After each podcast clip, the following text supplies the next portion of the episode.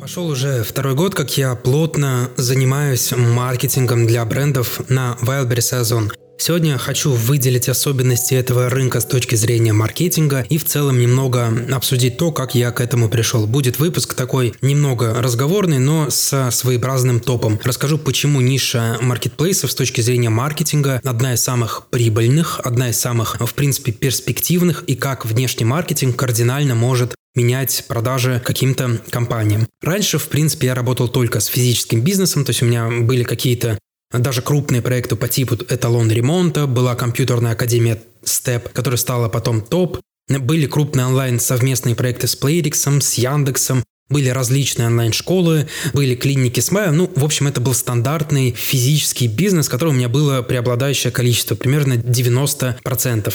Потом этот процент начал немного уходить э, в маркетплейсы, то есть начали появляться какие-то бренды, которым нужен был маркетолог. Потому что, в принципе, если говорить про историю маркетплейсов, года 4 назад, в принципе, какой-то маркетинг отдельный, внешний, он не был нужен. То есть было достаточно того, что дает площадка. Сейчас э, с ростом конкуренции в этом начала появляться необходимость года как два. И года два я, соответственно, всем этим направлением упорно уже с командой занимаюсь.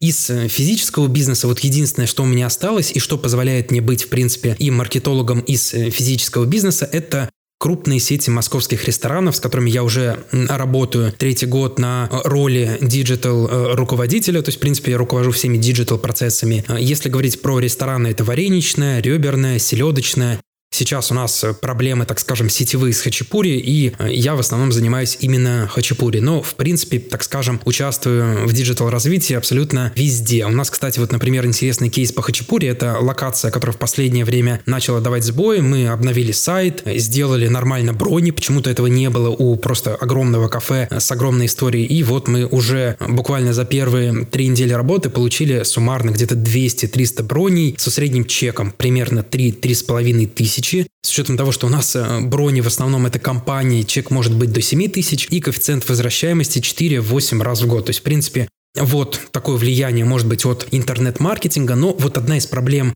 онлайн-бизнеса в том, офлайн бизнеса в том, что проблемы не чекапятся нормально. То есть мы не можем отследить нормально гостя. И кто бы что ни говорил про программы лояльности и прочие вещи, если у тебя там общая посещаемость по одной точке 250-300 тысяч человек в месяц, то что-то отследить сложно. И через программу лояльности, и через бронирование, когда у тебя брони просто недоступны. И вот что мне не нравится в физическом бизнесе, что там вот именно роль интернет-маркетолога – это человек, который должен делать все, и такая проблема, что, в принципе, особо ты ничего и не отследишь. Если мы не говорим про какие-то онлайн-магазины, что, в принципе, уходит старый век из-за того, что у нас появились маркетплейсы. И про другие вот какие-то физические бизнесы все очень условно. То есть очень сложно, например, работая в ресторане, ну, обычным, например, трафик-менеджером или SMM специалистам доказывать свою значимость, потому что все брони, так скажем, они по факту приходят один раз и уже доказывают, что у них там коэффициент возвращаемости 4,8, крайне сложно, хотя в действительности с нормальным сервисом это так и является. Но рестораны здесь не самая проблемная история, потому что все-таки крупные сети, они все помогают. Но если мы говорим про какой-то мелкий локальный бизнес, то там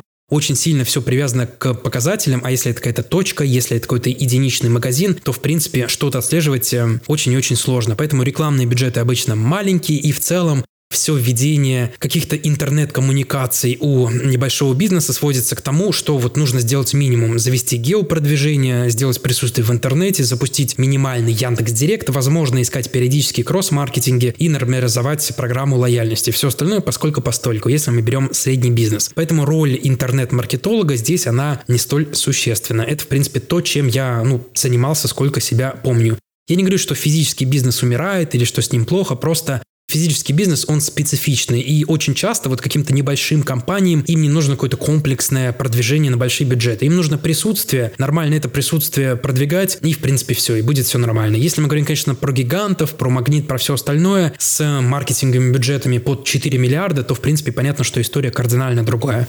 Но стандартный маленький физи- физический бизнес, единственное, что ему нужно, это наладить нормальное присутствие, запустить базовые автоматические кампании, сделать программу лояльности, найти какие-то лидгены, инструменты в онлайне небольшие и в офлайне. В принципе, все. То есть какой-то такой работы на какие-то большие рекламные бюджеты, в принципе, нет. И вот такие ниши с точки зрения рекламных бюджетов, стратегии интересные, которые я вижу сейчас, это, безусловно, инфобизнес, там отливаются миллионы. И вот то, чем, в принципе, я сейчас занимаюсь. У меня 80-90% клиентов у меня и у команды, потому что уже э, не успеваю все, в принципе, работу делать сам. Это маркетплейсы. Это кардинально разные продукты. Например, сейчас мы работаем с Мазабриком, мы тратим 10 миллионов рублей. Вот сейчас в декабре у нас будет 10 миллионов э, рублей в месяц на ВКонтакте. То есть, работая с физическим бизнесом, в принципе, эти показатели невозможны.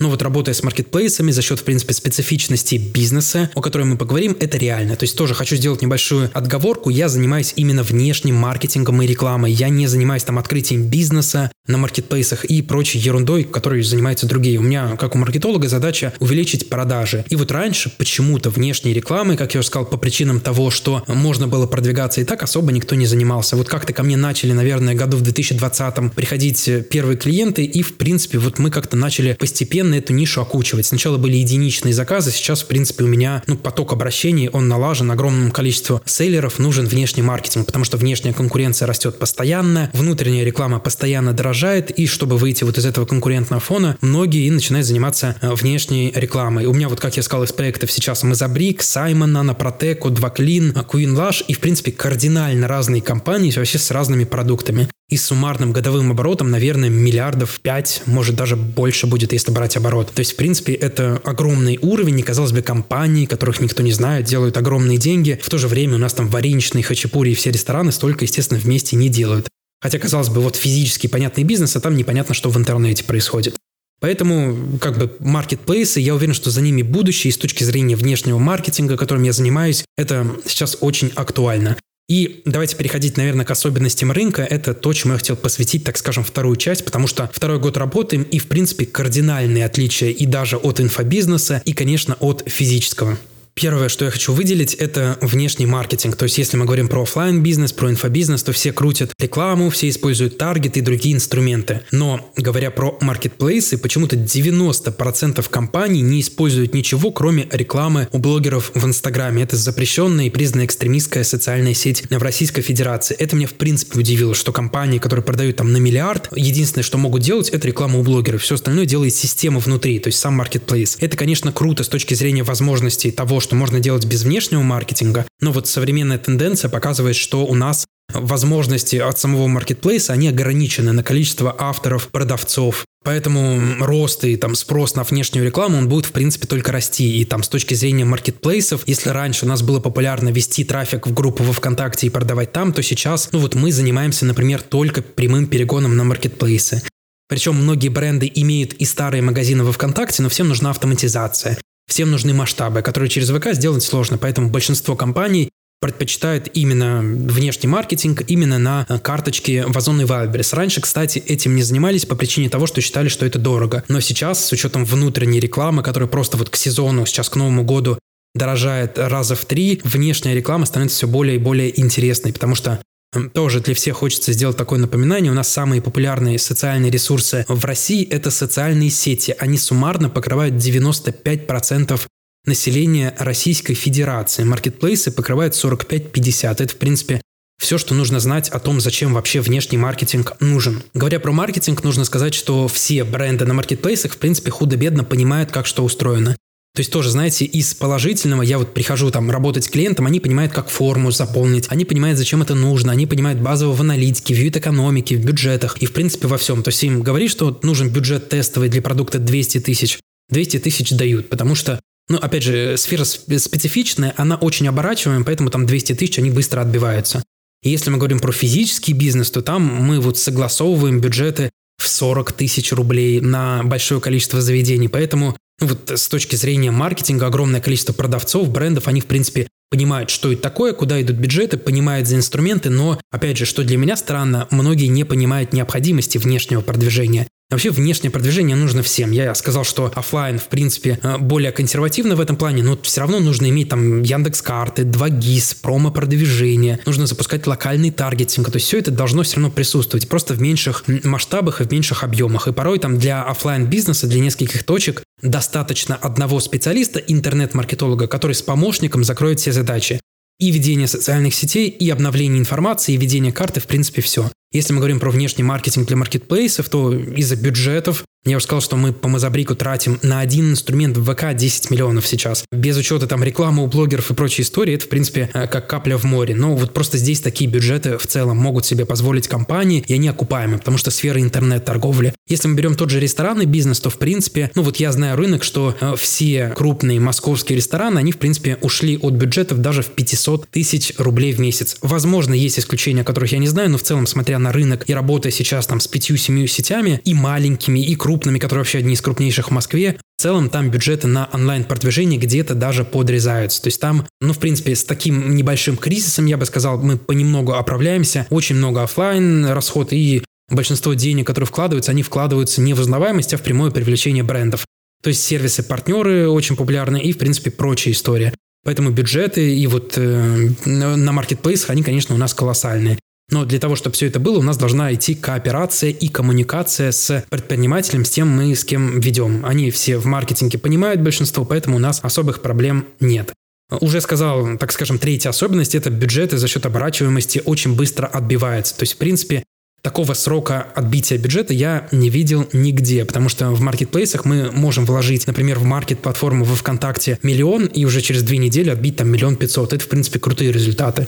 Если мы говорим про физический бизнес, то там большинство инвестиций – это инвестиция в долгосрок. В ресторан прямо здесь и сейчас, скорее всего, никто не пойдет. Э, ну, у нас есть исключения, если мы запускаем рекламу на тех же Яндекс-картах, но крутя тот же таргетинг, тот же директ, многие сохраняют на потом. Многие заказывают доставку, и все это переливается, что мы не можем влить миллион здесь и сейчас, потому что мы не понимаем сроков его окупаемости. Возможно, окупится, а возможно и нет. Поэтому по бюджетам у маркетплейсов история очень интересная. Кстати, тоже такая особенность, что внутреннее продвижение в маркетплейсах, оно более исчерпаемо. То есть там мы можем потратить, например, ну, 100 тысяч рублей, а во внешней рекламе можем потратить в 10 раз больше, миллион, потому что внутреннее продвижение очень конкурентно и в последнее время в целом становится все, ну, как я уже сказал, более дорогим. Поэтому внешний маркетинг, в принципе, то, что у нас происходит в социальных сетях и везде, даже несмотря на блокировку Инстаграма и все остальное, остается просто огром, огромным пластом, где можно тратить и окупать просто колоссальные рекламные бюджеты.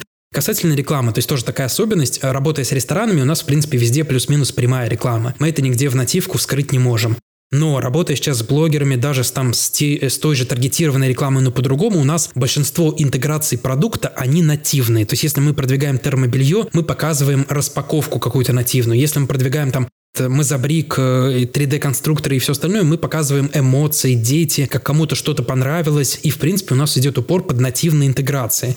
То есть, покупая рекламу у блогеров, мы покупаем рекламу в таком формате, что он продукт не продает, а рекламирует. И это, в принципе, работает круто, понятно, и обычно с точки зрения рекламы у этого результата лучше, чем у того, что делает, например, Сбербанк и Перекресток. У них там свои цели, это все понятно, но реклама там на весь экран в начале ролика «Сбербанк, приходите к нам», в принципе, там с точки зрения какой-то конверсионной рекламы работает сильно хуже, чем какая-то нативная история. Но понятно, что это большие бренды, у них, в принципе, маркетинг строится по-другому. Но вот даже сравнивая с тем же ресторанным бизнесом, почему я не ухожу из физического бизнеса, чтобы просто иметь компетенцию и там, и там, и, в принципе, делать какие-то различия, применять какой-то опыт и так далее, потому что все-таки это очень полезно. И вот прямо сейчас я сравниваю физический бизнес и онлайн-бизнес. У нас рестораны, большинство из них продвигаются прямой рекламой. Если мы говорим про 3D-конструкторы, я не знаю, про термобелье, про бытовую химию, все это в основном продвигается у нас нативно. И говоря про нативные интеграции, которые мы покупаем очень много у блогеров, нужно сказать о такой особенности, что Инстаграм нормально работать перестал. Во-первых, маркировка. Маркировка очень сильно убила все нативные интеграции, даже те, которые мы делали в Инстаграме по ресторанам. То есть мы давали э, блогеру 3000, он приходил, ел и отмечал на сторис. Сейчас, чтобы это сделать, нужно рискнуть. А не нагрянет ли тебе фас, не влепит ли тебе штраф за маркировку. И все наши нативные интеграции теперь нужно маркировать в Инстаграме. А в Инстаграме вот единственный окупаемый формат интеграции, за который не спрашивали, это был формат блогер пришел, поел, оставил отметку и все. Сейчас либо прямая реклама, потому что нативка, она вся вот этим токеном банится, либо думать и там на свой страх и риск покупать интеграции. Мы к этому не готовы, поэтому мы, в принципе, из Инстаграма, из нативных интеграций бюджет полностью увели там в YouTube и в другие социальные сети. Проблема Инстаграма в том, что если вот мы в сторис рекламы покупаем, мы туда ерит не спрячем нигде. У нас он будет прямо на этой нативной интеграции. Поэтому Инстаграм, ну, он разочаровывает в плане рекламных инструментов. Я не понимаю, почему все владельцы бизнесов упорно вот именно туда прямо рвутся, что-то хотят сделать. Там проблемы и с переходами по ссылкам, потому что все переходы у нас корректно не работают из-за того, что VPN, все открывается долго, половина ссылок не открывается, плюс там сторонний браузер от Инстаграма. Ну, то есть очень много проблем, с которыми мы вынуждены сталкиваться, покупая рекламу в Инстаграме. Но вот те, кто приходит к нам на продвижение, на консультации, они говорят, мы использовали Инстаграм, не сработало. Я не понимаю, почему идет такая популяризация Инстаграма и почему так сильно недооценивают YouTube. Ну, YouTube, бог с ним, я думаю, что, в принципе, большинство все-таки как-то с ним соприкасается, но Дзен, например. То есть многие не видят, что в Дзене у нас там 40 миллионов активной аудитории, нормальный, который начал ВКонтакте гнать с имейла. В принципе, площадка очень круто растет, развивается, и там интеграции гораздо более дешевые, чем в Инстаграме. Там нет накручиваемых стоимостей, и площадка очень перспективная. То есть я рассказывал о Дзене, мы прямо сейчас ведем канал для маркетплейсов. У нас по нему миллион показов за полтора месяца с вложенными ноль в рекламу. Мы ведем и для физического бизнеса канал, у нас селедочный, у нас в районе тысячи переходов за три месяца напрямую на сайт нативным контентом и в районе полтора миллиона показов. То есть с точки зрения SMM продвижения, в принципе, эти показатели у нас не закрываются во всех остальных социальных сетях вместе взятых. И это реальные просмотры, просто вот Zen работает именно так. Да, у нас есть короткие видеоролики, мы снимаем упорно их по физическому бизнесу, ну это хорошая история для узнаваемости, плюс не требует дополнительных затрат. Кстати, короткие ролики и, в принципе, SMM-введение для маркетплейсов, оно очень натянутое, потому что если мы продаем на маркетплейсах, у нас там все-таки долгосрочной перспективы узнаваемости нет. Если мы не продаем на миллиард э, в год, и нам нужны продажи. Поэтому в SMM для маркетплейсов я всегда говорю, что, ребят, просто так вести ради 100 просмотров смысла нет. Мы или продаем, или взаимодействуем с аудиторией, или что-то делаем, чтобы у нас продажи увеличивались. То есть если для ресторанов имеет смысл ввести аккаунт особо без прямых продаж, для узнаваемости, поддержания, э, так скажем, информации э, какой-то обмениваться с клиентами, вот даже мы делали недавно опрос, у нас э, на все брони отвечали менеджеры, вот в Хачапуре как раз, и спрашивали, как вы о нас узнали и так далее. И огромная часть клиентов, примерно там ну, не огромная, потому что у нас больше все-таки внешнего трафика, процентов 5-10 говорила, что увидела в социальных сетях, что у нас появилась возможность нормального бронирования и забронировали. То есть вот в социальных сетях такой стиль ведения смысл имеет, если мы физический бизнес. Если мы бизнес на маркетплейсах, мы или продаем, или собираем большой охват, или не ведем аккаунт ради 100 просмотров непонятных, потому что все это конвертируется в продажи очень слабо, и особенность маркетплейсов – это очень быстрая сменяемость всего. То есть есть у нас девушки, которые покупают один крем, э, у них месяц прошел, они купили другой, потому что у него красивая упаковка. Если мы говорим про рестораны, и ресторан человеку понравился, он в него ходит. Но про маркетплейсы эта история работает очень натянуто, поэтому мы все-таки должны стараться постоянно привлекать дополнительных новых клиентов. Конечно, у нас одна продажа, если один человек один раз купил, никогда практически не отбивается ни в физическом, ни в онлайн-бизнесе, если мы не квартиры продаем. Но все-таки нужно сказать о том, что в маркетплейсах сменяемость очень быстрая. Причем, знаете, там сменяемость такая, что один месяц человек пользуется вашим кремом, дальше он купил крем новый, и после этого он опять купил крем ваш. То есть ради такого, в принципе, социальные сети и э, рекламу запускать стоит. Ради 100 просмотров нет. И, в принципе, вот ко мне приходят часто с задачей сделать SMM. Я говорю, ребят, ну, SMM 3-4 месяца мы будем сидеть с вами без продаж. Мы будем снимать короткие ролики, возможно, зайдет, возможно, нет. И большинство людей от этого отказывается. То есть большинство хочет продажи, получать какой-то быстрой перспективы, и поэтому мы выбираем перформанс-инструменты. И, в принципе, маркетинг для маркетплейсов, он завязан на том, что мы получаем заказы. Нам нужны заказы, нам нужны продажи. Но даже несмотря на это, вот я сказал, что сменяемость быстрая, но все равно один заказ, если это недорогой продукт, за счет того, что у нас комиссия там маркетплейса, логистика и все остальное, все-таки рекламу не отбивает. В лучшем случае это ноль. Поэтому вот такая одна из основных задач, над которой все продавцы работают, которая, в принципе, от меня, так скажем, не зависит, это до продажи, дополнительные продажи, повторные продажи и все остальное. Поэтому, в принципе, вот единственная цель, ради которой стоит создавать SMM без продаж, это вот эта цель. И, кстати, вот здесь тоже я сказал про кремы, что девушки, например, часто их меняют, чтобы посмотреть на то другое. Но они их меняют, и в любом случае к вашему продукту очень часто возвращаются даже случайно. Поэтому очень часто на маркетплейсах выигрывают те продавцы, у которых широкая линейка, у которых есть еще что-то, что можно посмотреть. Поэтому, если мы говорим про маркетплейсы, здесь актуальны и до продажи, и повторные продажи. То есть, например, мы продвигали боди для малышей, и мы часто продавали вот эти три боди комплекты, люди повторно их не заказывали, но они заказывали слюнявчики к ним, и эти слюнявчики помогали нам рекламу отбивать. Если мы говорим про офлайн бизнес, про те же рестораны, нам нужна именно повторный визит это немножко другое. Когда клиент пришел один раз в ресторан, приходит второй. Если мы говорим про маркетплейсы, то, конечно, более приоритетно продвигать те продукты, у которых те бренды, у которых хотя бы два продукта. Или ваш продукт может допродаваться. Хороший пример – это пятновыводители. Ко мне, кстати, недавно пришел пятновыводитель бренд Free, и вот э, тоже компания, которая делает ну, примерно у них 200-300 миллионов, наверное, суммарно получается в месяц продавать, они делают, ну, больше миллиарда. Они ко мне пришли, и вот им тоже нужен внешний маркетинг. То есть, казалось бы, компания продает э, огромное количество единиц товара и одним только товаром оборачивает себе там больше миллиарда, но в то же время внешним маркетингом начинает заниматься только сейчас. Это вот э, возвращаясь к первому пункту, что внешкой почему-то люди активно не занимаются. В лучшем случае покупают рекламу у блогеров. Поэтому я думаю, что спрос на внешку будет расти, повышаться и на услуги, и в целом как на задачу, потому что это реально важно и это реально нужно. Я думаю, что в целом во внешку со временем придут все. В принципе, сегодня у меня все. Вступайте в мой телеграм-канал. Там я больше рассказываю сейчас все-таки про то, чем занимаюсь. Это именно маркетинг для маркетплейсов. Ниша очень интересная, очень динамичная. Мне, в принципе, нравится в этом всем работать. У меня, кстати, появилась поддержка э, продавцов, э, которые хотят заниматься внешним маркетингом. Ссылка будет на это все в описании. Подписывайтесь на Телеграм. Если есть вопросы, задавайте. И, в принципе, думаю сейчас над тем, в какую сторону мне уводить подкаст, потому что прошлый сезон был про инструменты социальной сети, он зашел не особо. До этого я рассказывал про офлайн физический бизнес. В целом просто этой темой я занимаюсь сейчас узко. Это у меня единственные там два проекта остались. Это проект друзей, который я консультирую, у них там сервисный центр и медицинская клиника, и вот, в принципе, рестораны, в которых я работаю. Все остальное маркетплейсы, поэтому я думаю, что с позиционированием буду уходить именно туда. Важно, я не занимаюсь стартом бизнеса и прочей ерундой на маркетплейсах. Я маркетолог, я занимаюсь маркетингом преимущественно внешним.